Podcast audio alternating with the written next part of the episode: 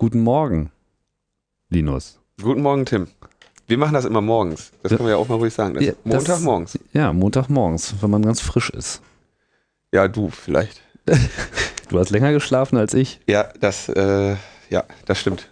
Ich habe mir Mühe gegeben. Ich bin extra früh ins Bett gegangen. Ich finde, so komplexe Sachen kann man morgens eigentlich auch viel besser bearbeiten. Ja, Du bist dir nicht so sicher. Naja, immerhin. Du hast jetzt hier auch äh, wieder auf Oldschool äh, Notiztechnologie umgeschaltet, ja wie ich, sehe. Ja, ein, Bl ein Block habe ich genommen, aber das, das ist nichts für mich. Aber wir, Ein Block. Das ist geblockt auf Ich einem hab's- Papierblock. Papierblock, gelbes Papier. Ist das? Schöner Block hier. Ja, sehr hübsch. Aber ist nicht so toll. Kein Copy und Paste. Nee, Copy and Paste fehlt, ja. Tja. Das muss man dann noch so äh, analog einzeichnen, so Pfeile, Klammern, dann hier. Ja, muss man mal schauen. Interessante. Kann auch Vorteile haben. Wie auch immer, äh, wir begrüßen euch alle hier zur dritten Ausgabe von Logbuch Netzpolitik. Tim Pritlaff und Linus Neumann. Und Linus, worüber reden wir denn heute? Heute reden wir über Twitter, wie, ähm, wie man das ja so macht. In selbstreferenziellen Netzpodcasts redet man über Twitter. Aber in diesem Fall. Und ähm, auf Twitter redet man über die Podcasts. in diesem Fall über die Entscheidung der Herausgabe von Daten bei Twitter und so ein bisschen das Umfeld, in dem das da steht. Und dann haben wir, wollen wir noch so ein bisschen kurz Ausblick über eine Entscheidung im, der Federal Trade Commission, eine Einigung mit Facebook, irgendwie darauf einen Ausblick geben und äh, den American Censorship Day ankündigen. mhm. Okay. Ja, dann bleiben wir doch mal äh, gleich bei Twitter. Da geht es äh, um Wikileaks und um Wikileaks ging es ja auch schon in der letzten Sendung. Was ist denn da jetzt die neue Entwicklung? Ja, die neue Entwicklung ist, dass Twitter jetzt tatsächlich auch in zweiter Instanz entschieden wurde, dass Twitter also Daten über bestimmte Personen rausgeben soll an US-Behörden.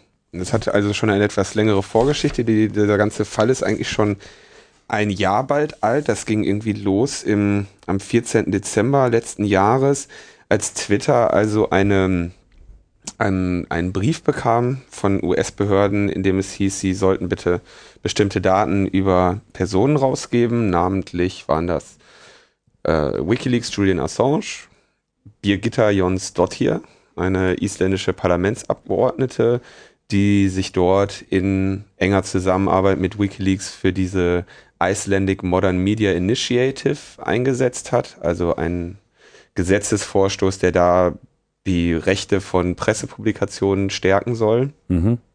und außerdem auch sonst äh, eng mit Wikileaks zusammengearbeitet hat. Äh, Rob Hongreip, habe ich das jetzt richtig ausgesprochen? Honkreib, ja. Hongreip.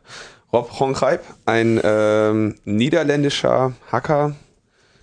Ähm, CCC, ist er CCC-Mitglied? Er hat auf jeden Fall die Keynote öfter mal gehalten, glaube ich. Ob er jetzt äh, auf dem Papier tatsächlich da eine Mitgliedschaft hat, das kann ich dir gar nicht sagen, aber ich meine, das ist ja beim CCC eh egal. Also Rob äh, ist einer der wichtigsten Persönlichkeiten eigentlich in der europäischen äh, und internationalen Hacker-Szene überhaupt. Und ich hatte ihn ja auch hier schon mal bei Chaos Radio Express äh, zu Gast. Lustigerweise auch genau eine Woche bevor eben diese äh, Twitter-Geschichte dann äh, wirklich losging. Habe ja auch kurz mit ihm geredet über diese ganzen über so seine Sicht, warum er sich da bei Wikileaks überhaupt äh, engagiert hat, insbesondere für dieses Col Collateral Damage Video, mit dem das ja irgendwie alles Collateral losging. K äh, Entschuldigung, ja, Collateral Murder natürlich. Genau, Rob. Und ja, vielleicht noch kurz zum Hintergrund, der hatte doch, glaube ich, den ersten holländischen ISP gegründet, ne?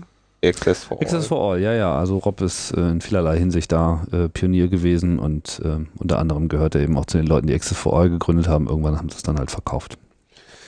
Genau, Rob und dann Bradley Manning wollten sie auch noch die Daten von haben und wen habe ich jetzt vergessen? Jacob Applebaum wahrscheinlich auch, ne? Mhm. Genau. Und ja, Jacob, Applebaum, Tor-Entwickler und Wikileaks Aktivist Aktivist, Unterstützer. und auch generell Aktivist. Dem habe ich übrigens auch schon mal ein äh, Interview gemacht. Langes her. Äh, und zwar in einem anderen Kanal, und zwar dem Chaos Radio International. Oder hatte ich es nicht sogar auch bei Chaos Radio Express mit drin? Das muss ich gleich mal schauen. Ah ja, stimmt. Chaos Radio Express 13. Das ist schon eine Weile her. Das ist äh, von 2005. Da bin ich äh, das erste Mal auf ihn äh, aufmerksam geworden, weil er sich seinerzeit äh, beim Hurricane Katrina eingesetzt hat und da wirklich vor Ort war in New Orleans. Und dann hatten wir da irgendwie so ein, so ein Moment of Future, wo er dann so in dem zerstörten New Orleans so ohne Strom nur auf Akku mit seinem Powerbook und irgendeinem so Modem, so ein, so ein 3G-Modem irgendwie war und dann seine Webcam an den Start gebracht hat und wir dann irgendwie im CCC noch äh, ihm Streaming-Server bereitgestellt, bereitgestellt haben, so auf Zuruf und das war wirklich irre. Also so aus der Dunkelheit von New Orleans kam dann auf einmal so schemenhafte Bilder gestreamt und wir waren in der Lage, die irgendwie mal eben über den ganzen Planeten zu verteilen. Das war schon echt speziell. Und naja, und da habe ich irgendwie das erste Mal ausführlich so mit ihm, mit seinem Hintergrund geredet. Und er ist einfach jemand, der, der das wirklich auch alles wirklich verdammt ernst nimmt und der, der, der also wirklich für die, für die Sache kämpft und darüber hinaus auch noch ein ausgesprochen talentierter Mensch ist in vielerlei Hinsicht. Er ist ja nicht nur ein guter Hacker, sondern auch ähm, Fotograf und so weiter. Also beeindruckend. Da genau. wollten sie also nun ran, an die Daten, das äh, Government. Und genau. hat bei Twitter angeklopft und normalerweise ist es ja eigentlich so, dass diese Firmen darüber nicht reden dürfen. Genau, das ist also eine sehr schöne Konstruktion, die die USA da haben. Das geht zurück auf ein äh, Gesetz aus dem Jahre 1986, den Electronic Communications Privacy Act. Also ein Gesetz aus einer Zeit, als es World Wide Web noch gar nicht gab. Und äh, in diesem Gesetz wird im Prinzip festgelegt, dass sie, äh, dass so Kommunikationsanbieter Daten rausgeben sollen und die Hürde, die dabei gelegt wird, ist, ähm, dass es ähm, reasonable grounds geben muss, also begründete Annahmen und nicht, wie das eigentlich bei Untersuch, bei Durchsuchungen in den USA eigentlich notwendig ist, dieses probable cause. Also probable cause, was, was, wie, wie übersetzt man das auf Deutsch am besten? Ähm, man, möglicher Anlass? Ja, aber das, also man muss einen wirklich einen sinnvollen, sinnvollen Grund haben. Ja. Um äh, eine Hausdurchsuchung zu machen und okay. nicht einfach nur eine Vermutung. Also ja. man muss eine be be berechtigter Verdacht. Berechtigter Verdacht, mhm. genau. Das ist, glaube ich, die mhm. beste. Okay. Und Reasonable Grounds ist also eine sehr viel niedrigere Schwelle ähm, und eben auch so ein bisschen schwammiger. Und im Moment, das nur am Rande, wird gegen dieses, genau gegen dieses Gesetz unter anderem Lobby betrieben von Google, Microsoft, AT&T, weil sie also sagen, dass das nicht mehr, nicht mehr angemessen wäre. Ähm, also auf Basis dieses Gesetzes fragen dann Behörden bei Providern an und sagen, wir hätten gerne diese und jene Daten. Und weil es ja irgendwie mit, unser, mit dem Ziel unserer Ermittlungen interferieren könnte, dürft ihr mit niemandem darüber reden ähm, gebt uns bitte die Daten und ähm, die Sache ist erledigt. Mhm. So ein Brief geht also ähm, im Dezember letzten Jahres bei Twitter ein. Also man nennt das Gag Order, also diese Gag Order heißt also Verschleierungs an, Verschleierungsbefehl, ja, sie dürfen mit niemandem darüber reden. Und ähm, Twitter hat als erstes mal erfolgreich dagegen geklagt, dass sie nicht darüber reden dürfen, weil dadurch, dass sie darüber reden durften, durften sie erstmal dann die betroffenen Personen darüber informieren, um denen wiederum erstmal die Möglichkeit zu geben, sich gegen diesen, äh, gegen diese Entscheidung überhaupt zu, zur Wehr zu setzen und dagegen mhm. zu klagen. Ja. So, das heißt also, wenn das, wenn das Ding nach, nach Plan verläuft, dann gibt Twitter diese Daten raus oder wer auch immer diesen Brief kriegt, gibt die Daten raus und redet niemals mit irgendjemandem darüber. Mhm. Das ist so der Plan.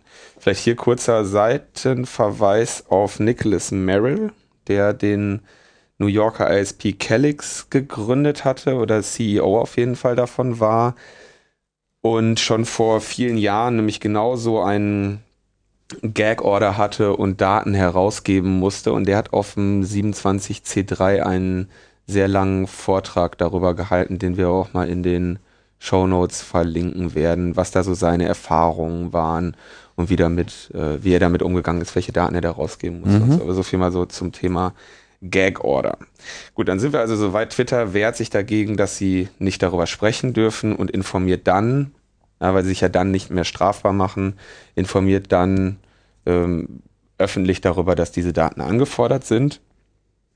Woraufhin dann Birgitta, Rob, äh, Jacob und Bradley Manning hat es, glaube ich, nicht gemacht und ich weiß nicht, inwiefern Wikileaks sich da noch mit befasst hat. Von EFF, der Electronic Frontier Foundation, großer, der großen Bürgerrechtsbewegung, die wir schon mal erwähnt haben in den USA für digitale Bürgerrechte und der American Civil Liberties Union, die noch ungleich sehr viel größere Bürgerrechtsbewegung der USA. Ähm, die haben also dann Anwälte gestellt und sich irgendwie gegen diesen Befehl gewehrt. Und ähm, jetzt muss man, also der, der Verdacht war damals schon sehr klar, dass, dass diesen Brief, dass der nicht nur an Twitter gegangen ist, mhm. sondern auch an viele andere. Unter anderem stellte sich dann nach einiger Zeit auch raus, dass Dynadot, der äh, Domain-Registrar, der die WikiLeaks-Domain äh, für WikiLeaks verwaltet hat, äh, so einen Brief bekommen hat und wie sich dann rausstellte, bekam Google auch einen. Mhm. Was da drin verlangt wird, ist, sie wollen den Anmelde-, Nutzer- und Screennamen, alle Kontaktinfos, also postalisch, E-Mail, Telefonnummern und so weiter, alle Verbindungsdaten mit Zeit und Dauer, die Nutzungsdauer generell, also seit wann man da überhaupt einen Account hat, ähm, und Telefon- oder ID-Nummern inklusive dynamischer IPs, also wie hat er irgendwie mit uns kommuniziert, Mhm. Twitter könnte man ja auch über Telefon nutzen. Und den Payment Service und die Billing Records. Also, wie hat der bei euch bezahlt? Und gebt uns mal bitte deren die Rechnung, die ihr dem geschrieben habt. Das war ja schon etwas. Das natürlich bei Twitter so gar nicht. Gibt's ja bei Twitter nicht, womit die Frage irgendwie relativ oder es relativ offensichtlich wurde, dass das ein, ein, Serienbrief ist, den Twitter da bekommen hat. Mhm. Ähm, leuchtet ja auch ein, dass wenn ich irgendwie an WikiLeaks will, ich nicht unbedingt bei Twitter anfange, was ja ein relativ äh, als One-to-Many-Medium irgendwie relativ uninteressant ist. Naja, dann ein- und ausgehende Verbindungen mit Datum, Zeit, Dauer, Art, Volumen, Nutzername, Quell und Ziel IP. Alle weitere nicht inhaltliche Info, Briefwechsel, also einfach mal einmal, einmal alles. Und ähm, wie sich also dann dagegen gewehrt wurde, war, dass gesagt wurde, naja, ihr wollt IP-Adressen und diese IP-Adressen ermöglichen so eine Geolokation. Also je nachdem, welche IP ich habe, kann man ja sehr stark eingrenzen, wo ich mich befinde. Und das würde gegen das vierte Amendment der USA verstößen, nämlich Unreasonable Search and Seizure. Ja, wichtiger Teil bei den USA, dass sie sagen, wir wollen äh, wir verbieten per Verfassung ähm, willkürliche und unangemessene Untersuchungen und schützen so den privaten Raum. Mhm. Damit sind sie in erster Instanz schon im März, glaube ich, dann gescheitert und jetzt auch noch in zweiter Instanz. Hm. Und jetzt muss Twitter diese Daten rausgeben. Es gibt also Urteil lautete keine Verletzung des vierten Amendments und keine besondere Verletzung des Datenschutzes. Und damit kommen diese Daten. Wurde das einfach mal alles übergangen. Ein paar Wochen vorher ging es durch die Medien, dass äh, bei Jacob Applebaum das gleiche Ding eben mit Google gemacht wurde, wobei da irgendwie noch nicht so ganz klar gesagt wurde, ob Google die Daten jetzt rausgegeben hat oder nicht, aber irgendwie es sieht sehr danach aus. Und ja, man kann also nur spekulieren, wer noch alles solche Briefe bekommen hat. Man kann sich eben natürlich auch denken, was das insgesamt bedeutet, wenn überhaupt die USA solche Gesetze haben und sowas möglich ist. Und ähm, ja, wir werden sehen, wie man sich irgendwie dagegen wehren kann. Und auf jeden Fall zeigt das aus, was zeigt das, wie viel Vertrauen eben solchen Anbietern. Es zeigt natürlich auch schön, was möglich wäre, wenn sagen wir mal, so der Mut bei den amerikanischen Unternehmen vielleicht auch noch ein Funken stärker ausgeprägt wäre. Ja, ich meine, man fragt sich natürlich sofort, warum nur Twitter? Ich komme jetzt gerade nicht auf den Namen, aber ich glaube, die Person, die bei Twitter jetzt konkret dafür zuständig war, ist auch jemand, der so ein bisschen äh, IFF etc. Hintergrund hat und von daher als ähm, engagierter Jurist ohnehin bekannt war. Ich ähm, habe mal einen Artikel dazu gelesen, habe aber jetzt gerade den äh, Link nicht äh, parat, deswegen komme ich jetzt auch nicht auf den Namen. Mal schauen, wenn wir den noch finden, dann packen wir den in die, mhm. in die Shownotes. Das ist auf jeden Fall eine sehr interessante äh, Person und der hat es dann sozusagen auch äh, wahrscheinlich sehr persönlich äh, genommen an der Stelle. Beziehungsweise sah es eben auch als, ähm, das ist jetzt ein bisschen meine Unterstellung, aber selbstverständlich merkt man auch, dass die Unternehmen auch in den USA, die ja immer ganz gerne so Nachlässigkeit gegenüber Datenschutz etc. vorgeworfen wird, dass das für sie auch ein Problem ist. Also ich denke nicht, dass das ein unerkanntes Problem ist. Die sehen schon, dass das Vertrauen, was die Nutzer in ihre Plattformen haben, in zunehmendem Maße wichtig wird. Und es gibt ja jetzt auch so eine Initiative verschiedener äh, Unternehmen. Ich glaube, da sind irgendwie alle Großen mit drin, einschließlich äh, Facebook und auch Apple, die halt jetzt gegenüber dem Government auch sagen, ey, äh, wir hätten jetzt hier auch ganz gerne mal so ein bisschen äh, verbindlichen Schutz, ja, dass wir nicht einfach beliebig hier ausgeplündert werden können, weil das trägt dazu bei, dass die Leute uns nicht vertrauen und wenn die Leute uns nicht vertrauen, dann nutzen sie unsere Dienste nicht und wenn Mhm. sie unsere Dienste nicht nutzen, ist es einfach nicht gut für unser Business und was nicht gut für unser Business ist, ist nicht gut für alle etc. halt das Ja. Übliche. Und das ist ja eigentlich auch sehr schön, dass diese Erkenntnis langsam reift, auch wenn man wirklich den Eindruck hat, dass sie langsam reift. Ich denke jetzt nicht, dass bei auf dieser Twitter-Sache wirklich viel bei rauskommen wird. Also Nein, nein, äh, Twitter ist, Twitter ist eigentlich völlig uninteressant. Ja, also Mhm. ich meine, Twitter, ja, was haben die schon? Ja, ich, okay, Direct Messages vielleicht, Ja. wenn die wirklich das mal benutzt haben, was ich ehrlich gesagt bezweifle. das, was wirklich, äh, also interessant ist eigentlich eher eben die Annahme, dass man, dass es ganz offensichtlich ist, wer das noch alles, wer noch solche Briefe bekommen hat. Und das war ja auch von, äh, also das Vorgehen von A IFF und ACLU waren drei äh, Anträge, wo sie eben gesagt haben, erstens mal, als allererstes wollen wir wissen, wer noch solche Anträge alles bekommen hat. Mhm. Das war der erste Antrag. Und der zweite war dann eben, okay, wir wollen, dass diese nicht gültig sind und äh, also die, die, die allererste Forderung war überhaupt erstmal dieses Gagging, ja, dieses, das eben zu verbieten oder aufzuheben. Und den Antrag haben sie im Prinzip unbearbeitet abgelehnt zurückbekommen. Jetzt kann man sich natürlich denken, wer noch alles solche Dinger bekommen hat. Und bei Twitter ist es ja, ist es ja noch uninteressant. Bei Gmail wird es natürlich spannender, wobei auch da davon auszugehen ist, dass Jacob jetzt nicht unbedingt der, ähm, Gmail-User ist.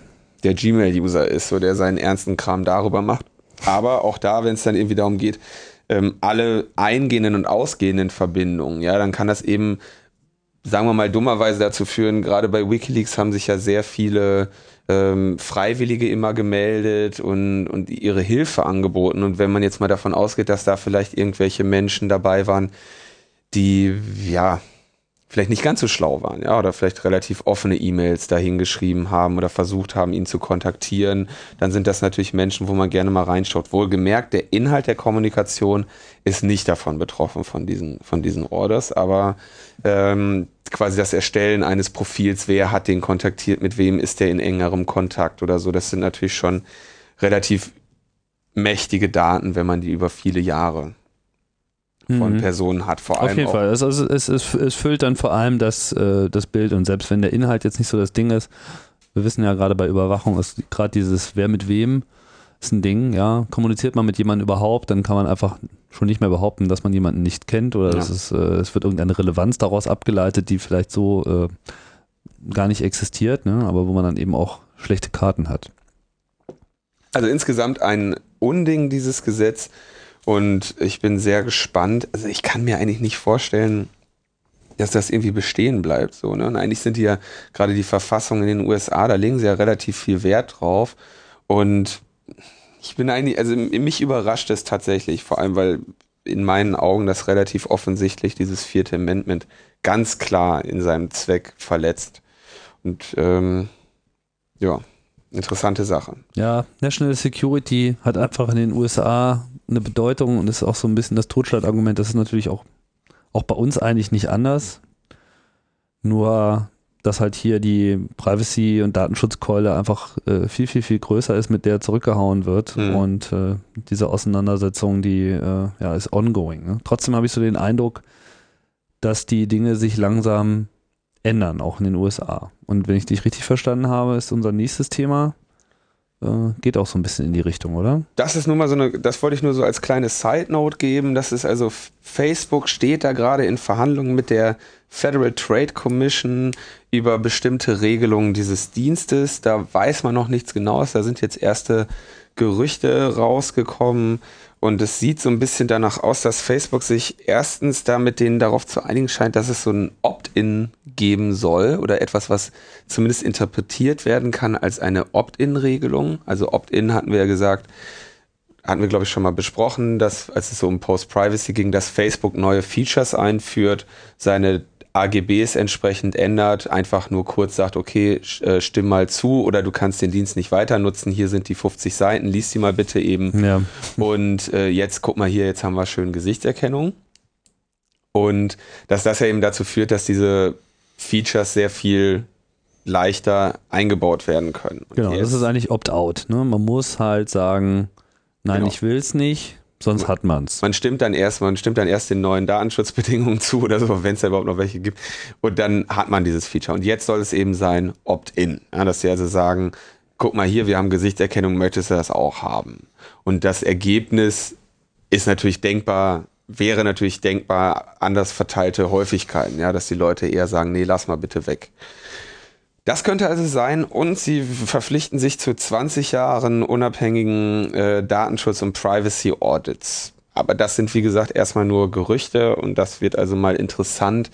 Wenn da was rauskommt, dann könnte das echt mal sehr große, sehr großen Effekt haben. Und das geht von der Federal Trade Commission aus. Mm, Ich weiß gar, ja, ich denke, dass sie sich eingeschaltet haben. Ja, Facebook wird sich ja nicht freiwillig an die gewendet haben. So, Jungs, wollt ihr uns mal Reglementieren. Da gibt's also, das gab schon öfter mal, bei Twitter haben die das auch mal irgendwie gemacht und bei anderen Diensten gab's dann auch irgendwie so paar Absprachen und vor allem diese äh, Independent Audits, da kümmern sie sich irgendwie drum. Aber wie gesagt, das jetzt irgendwie nur mal so am Horizont könnte interessant werden. Und viel spannender wäre eben dann das dritte Thema, der American Censorship Day. Ja, der wird also ausgerufen von äh, EFF, Public Knowledge, äh, Free Software Foundation und auch da wieder allen großen äh, Netzszene-Organisationen, die also am Mittwoch äh, Webseiten ausschalten wollen, bieten da so ein kleines Skript an, baut man in seine Webseite ein und am Mittwoch an diesem Mittwoch, Mittwoch, der 16. November November. Und dann gibt's eine 2011. Petition- 2011. Du Ah ja, ja, diese Sendung werden ja auch in 500 Jahren noch gehört. richtig. Da muss man schon mal ein bisschen Kontext bieten. Genau. Und da geht's jetzt um den ähm, SOPA, den Safe, nee, äh, Safe Online, nee, was denn? SOPA? Ja, Online äh, Piracy, aber Stop, Stop, nicht Safe, Entschuldigung. Stop Online äh, Piracy Act, der da im House of Representatives Safe Online Piracy Act. Den bräuchten wir auch mal.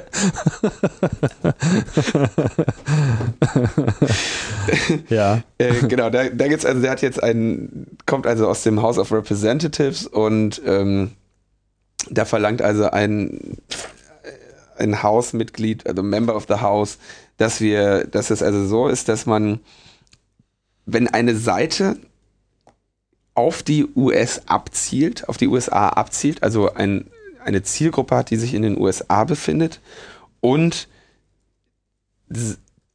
Urheberrechte verletzt oder aber, das ist eine sehr schöne Formulierung, es vermieden hat, eine hohe Wahrscheinlichkeit von Urheberrechtsverletzungen zu bestätigen. Das heißt also, das wären dann diese Seiten Links auf Urheberrechtsverletzungen. Ja, also das wäre dann, sagen wir mal, es gibt ein Forum, in dem häufiger Links auftauchen, die auf urheberrechtlich relevante Sachen zeigen. Also was wie The Pirate Bay. ja. Oder, also ja, Pirate Bay oder Foren, ja, genau. Also die, die es vermieden haben, diese hohen Wahrscheinlichkeiten zu prüfen. Dann soll in Zukunft es möglich sein, dass man als Besitzer dieses Urheberrechts einen Notice irgendwo hinschickt und dann haben die Payment Provider dieser Seiten fünf Tage Zeit, bis sie ihnen den Geldhahn abdrehen müssen. Die betroffenen Seitenbetreiber können einen Widerspruch einreichen innerhalb dieser fünf Tage. Dieser Widerspruch muss aber nicht unbedingt anerkannt werden, weil solange es irgendwie eine begr sinnvolle, begründete Annahme gibt, dass dort eine Urheberrechtsverletzung stattfindet, sind die Payment Provider fein raus. Das heißt, die haben eher ein Problem, wenn sie dieser Notice widersprechen, als wenn sie sie einfach durchführen, weil wenn sie es durchführen, haben sie keinerlei, Verbindlichkeiten. keinerlei Verpflichtungen, Verbindlichkeiten ja. gegenüber demjenigen, dem sie da den Geldhahn zugedreht Oh haben. Ja, also Also im Prinzip die Wikileaks-Story nochmal, genau, die Wikileaks-Story jetzt mal schön. weil man gemerkt hat, dass, ah, das, das, das zickt ja irgendwie richtig an einer interessanten Stelle. Ähm, damit kann man jetzt vielleicht auch alles andere auch noch mit aushebeln. Genau. Ah, Und dann äh, noch so klassischer Kram, äh, DNS-Provider, dass also die DNS-Einträge manipuliert werden müssen, damit diese Seiten nicht mehr aufrufbar sind und Suchmaschinen ebenso. Gute Güte. Und dagegen wendet sich der American Censorship Day. Genau, der American Censorship Day richtet sich dagegen, dass dieses SOPA-Teil irgendwie sich da durchsetzen soll. Hm. Und achso, was dann noch irgendwie, weil Kirsten hatte das bei Netzpolitik geschrieben, dass es außerdem, wer, wer Programme entwickelt, wie zum Beispiel Tor oder Browsererweiterung oder Mittel aufzeigt, wie zum Beispiel die Veröffentlichung von IP-Adressen, die zur Umgehung von DNS-Sperren dienen könnten, macht sich ebenfalls strafbar. Das habe ich jetzt so dann äh, bei der IFF nicht rausgelesen, aber ähm, zitiere ich mal so. Also ein, man könnte wirklich sagen, ein, ein Gesetz, was, wenn es so zum Einsatz kommt in den USA, echt das Internet vollständig kaputt machen könnte. Ja, ja weil vor allem also der Geldhahn. Ich meine, ich weiß nicht, ob äh, steht da irgendwas davon, wie, wie was die Payment Provider äh, davon halten. Ich meine, jetzt sind wir wieder schon im nächsten Bereich, wo so das Vertrauen der Kunden äh, bei PayPal ist es ja ohnehin so das Ding dass man eben sich überhaupt nicht sicher sein kann. Ja? Mhm. Also man, das ist ja jetzt gar nicht mal nur, wenn man jetzt hier äh, so zu den derzeit anerkannten internationalen Terroristen äh, gehört, dass man da äh, was befürchten muss, sondern es ist ja so generell so, dass wenn da die Algorithmen zuschlagen und sagen, na hier äh, befindet sich, hier ist irgendeine Geldbewegung äh, im Gange, die verstehen wir nicht. Und das ist ja häufig bei solchen Fällen. Wir hatten den Fall neulich mit äh, Diaspora, die nach Spenden gerufen haben, ja, ganz und dann und auf einmal kommt dann halt ganz viel Geld von ganz vielen Leuten ja, und dann äh, sehen die das einfach als, ähm, tja, keine Ahnung, als was sie das überhaupt klassifizieren, aber in irgendeiner Form als pff, unangemessenes Nutzerverhalten, ja, und äh, machen halt eine Sperre des Kontos, die dann eben auch teilweise ein halbes Jahr äh, aufrechterhalten werden. Die bei dem ja, Modell von PayPal natürlich noch den Vorteil dazu hat, dass das Geld ja im Besitz von PayPal bleibt und sie damit dann ja äh, Zinsen, Spekulationen und sonst was irgendwie anstellen können. Ich bin mir nicht ganz sicher. Ich habe jetzt erstmal bei meinen Recherchen noch keine Stellungnahmen von Payment-Providern gefunden. Was nicht heißen soll, dass es keine gibt. Ähm, ich bin mir nicht sicher, wie die dazu stehen. Ja, aber es wäre mal ganz interessant, das herauszufinden. Es wäre auch vor allem mal interessant, das herauszufinden, wie eigentlich mal so die wenigen und sicherlich noch weitgehend unbedeutenden, aber nichtsdestotrotz auch existierenden Payment Provider in Deutschland das sehen. Mhm. Weil das sind natürlich auch Bewegungen, wir wissen ja alle, wenn das in den USA erstmal äh, als gangbarer Weg angesehen wird, dann gibt es auch hier äh, immer eine Front von Leuten, die der Meinung sind, ach so, hier wieder eine neue Keule zum Draufhauen, äh, prima, ja. Weil es muss ja was getan werden gegen den internationalen ah. Terrorismus und überhaupt. Und Ach was ja, Geier, wann da noch Kinderpornografie noch mit dazu kommt. Ganz wichtig, ja. ähm, natürlich wird dieses Ding hauptsächlich damit begründet, dass jetzt die neue Story in den USA, dass mit diesen Copyright-Verletzungen Terrorismus finanziert wird. Ja. Das ist ja, also das, das genau, ich noch so. kurz. Äh, ja, ja, so und, und ich meine, es ist so ein bisschen so, äh, äh, Heizung und Strom abdrehen, so, das, das sind schon so äh, sehr unzumutbare Dinge. Geldhahn abdrehen ist in gewisser Hinsicht noch viel schlimmer. So. Und wenn sich das jetzt einfach durchsetzt, so als vor allem ja auch zu einem Zeitpunkt, wo eigentlich noch gar nichts klar ist. Ja, ich meine, hier werden nur von einer Seite Forderungen aufgestellt mit unserer Meinung nach läuft da was falsch. Ja. Es gibt hier keinen Gerichtsbeschluss oder so im eigentlichen Sinne, wenn ich das jetzt richtig verstanden das habe. Ist der Oberknaller ist, dabei, ja. Ist das ja hier auch so quasi erstmal so als präventive Maßnahme gedacht. Ne? So, ja. äh, naja, erstmal äh, so als vorübergehende Maßnahme ruinieren wir sie. Ja, und danach schauen wir mal, äh, was eigentlich wirklich passiert ist. Und das, das kann ja wohl nicht ihr Ernst sein. Aber wir wissen, das meinen die tot ernst. Das ja. meinen die tot ernst, ja. Also wir werden sehen, wie sich das durchsetzt. Also was die USA ja eh schon seit einiger Zeit machen, sind eben so diese Webseiten Domain Name Sieges, beschlagnahmen also Domains. Das ist jetzt, gibt es schon ein paar hundert Fälle von, wo dann irgendwelche Server vom einen oder anderen Tag auf einmal weg waren und dann so ein schönes Siegel da drauf hatten, wo dann eben auch genau das passierte, dass dann die beschlagnahmende Instanz natürlich auch mitgelockt hat, wer kommt denn da an, an Besuchern und so. Also da äh, wird es gerade sehr interessant, sehr spannend und ähm, kann man also nur hoffen, dass es irgendwie gelingt, das irgendwie zu verhindern, ja, weil also gerade auch dieser Missbrauch, ja, also es kann ja dann so sich zum Samstagabend-Scherz entwickeln, irgendwelche Seiten abzuschalten, ja, wenn da schreibe ich halt selber bei irgendeinem ins Forum einen Link zu einer Copyright-relevanten äh, Seite und schreibe dann auch selber direkt die Beschwerde und fünf Minuten später, äh, fünf Tage später äh, ist die Seite raus, ja, also das äh, man, man kann ja sagen von mir aus, dass es irgendwie eine Ur ein Problem mit Urheberrechtsverletzungen gibt. Und es ist ja auch in der Tat, hat ja auch jemand, der vom Gesetz irgendwie geschützt wird, den Anspruch darauf, dass, dass ihm da zu seinem Recht verholfen wird. Muss man sich eben überlegen, ob man dann die Gesetze ändert. Ähm, was aber nicht geht, sind natürlich so dermaßen Eingriffe und dann auch hier wieder den, den Richtervorbehalt weglassen. Mhm. Ähm, der auch schon nicht so viel bringt. Der, der ohnehin schon nichts bringt, ja, aber den dann auch noch rauszunehmen, wird also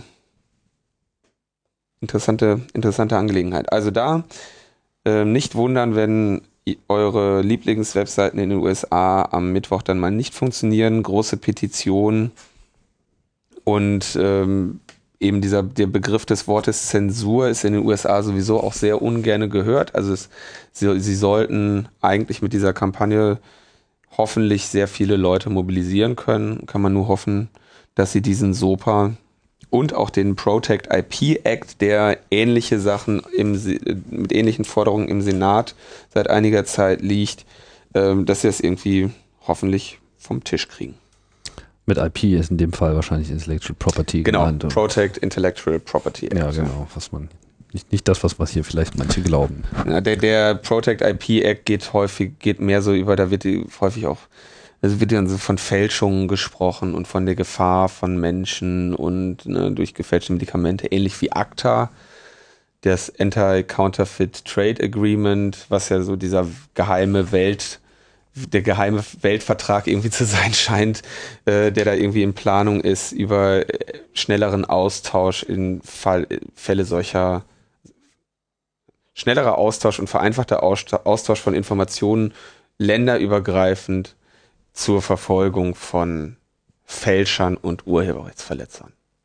Zu ACTA müssen wir sicherlich auch nochmal äh, separat unterhalten. Genau, aber unsere 30 Minuten sind um. Unsere 30 Minuten sind äh, um. Also äh, ACTA ist definitiv so eins der Themen, die wir dann aufgreifen werden, wenn die Nachrichtenlage äh, es uns sozusagen auf den Tisch wirft.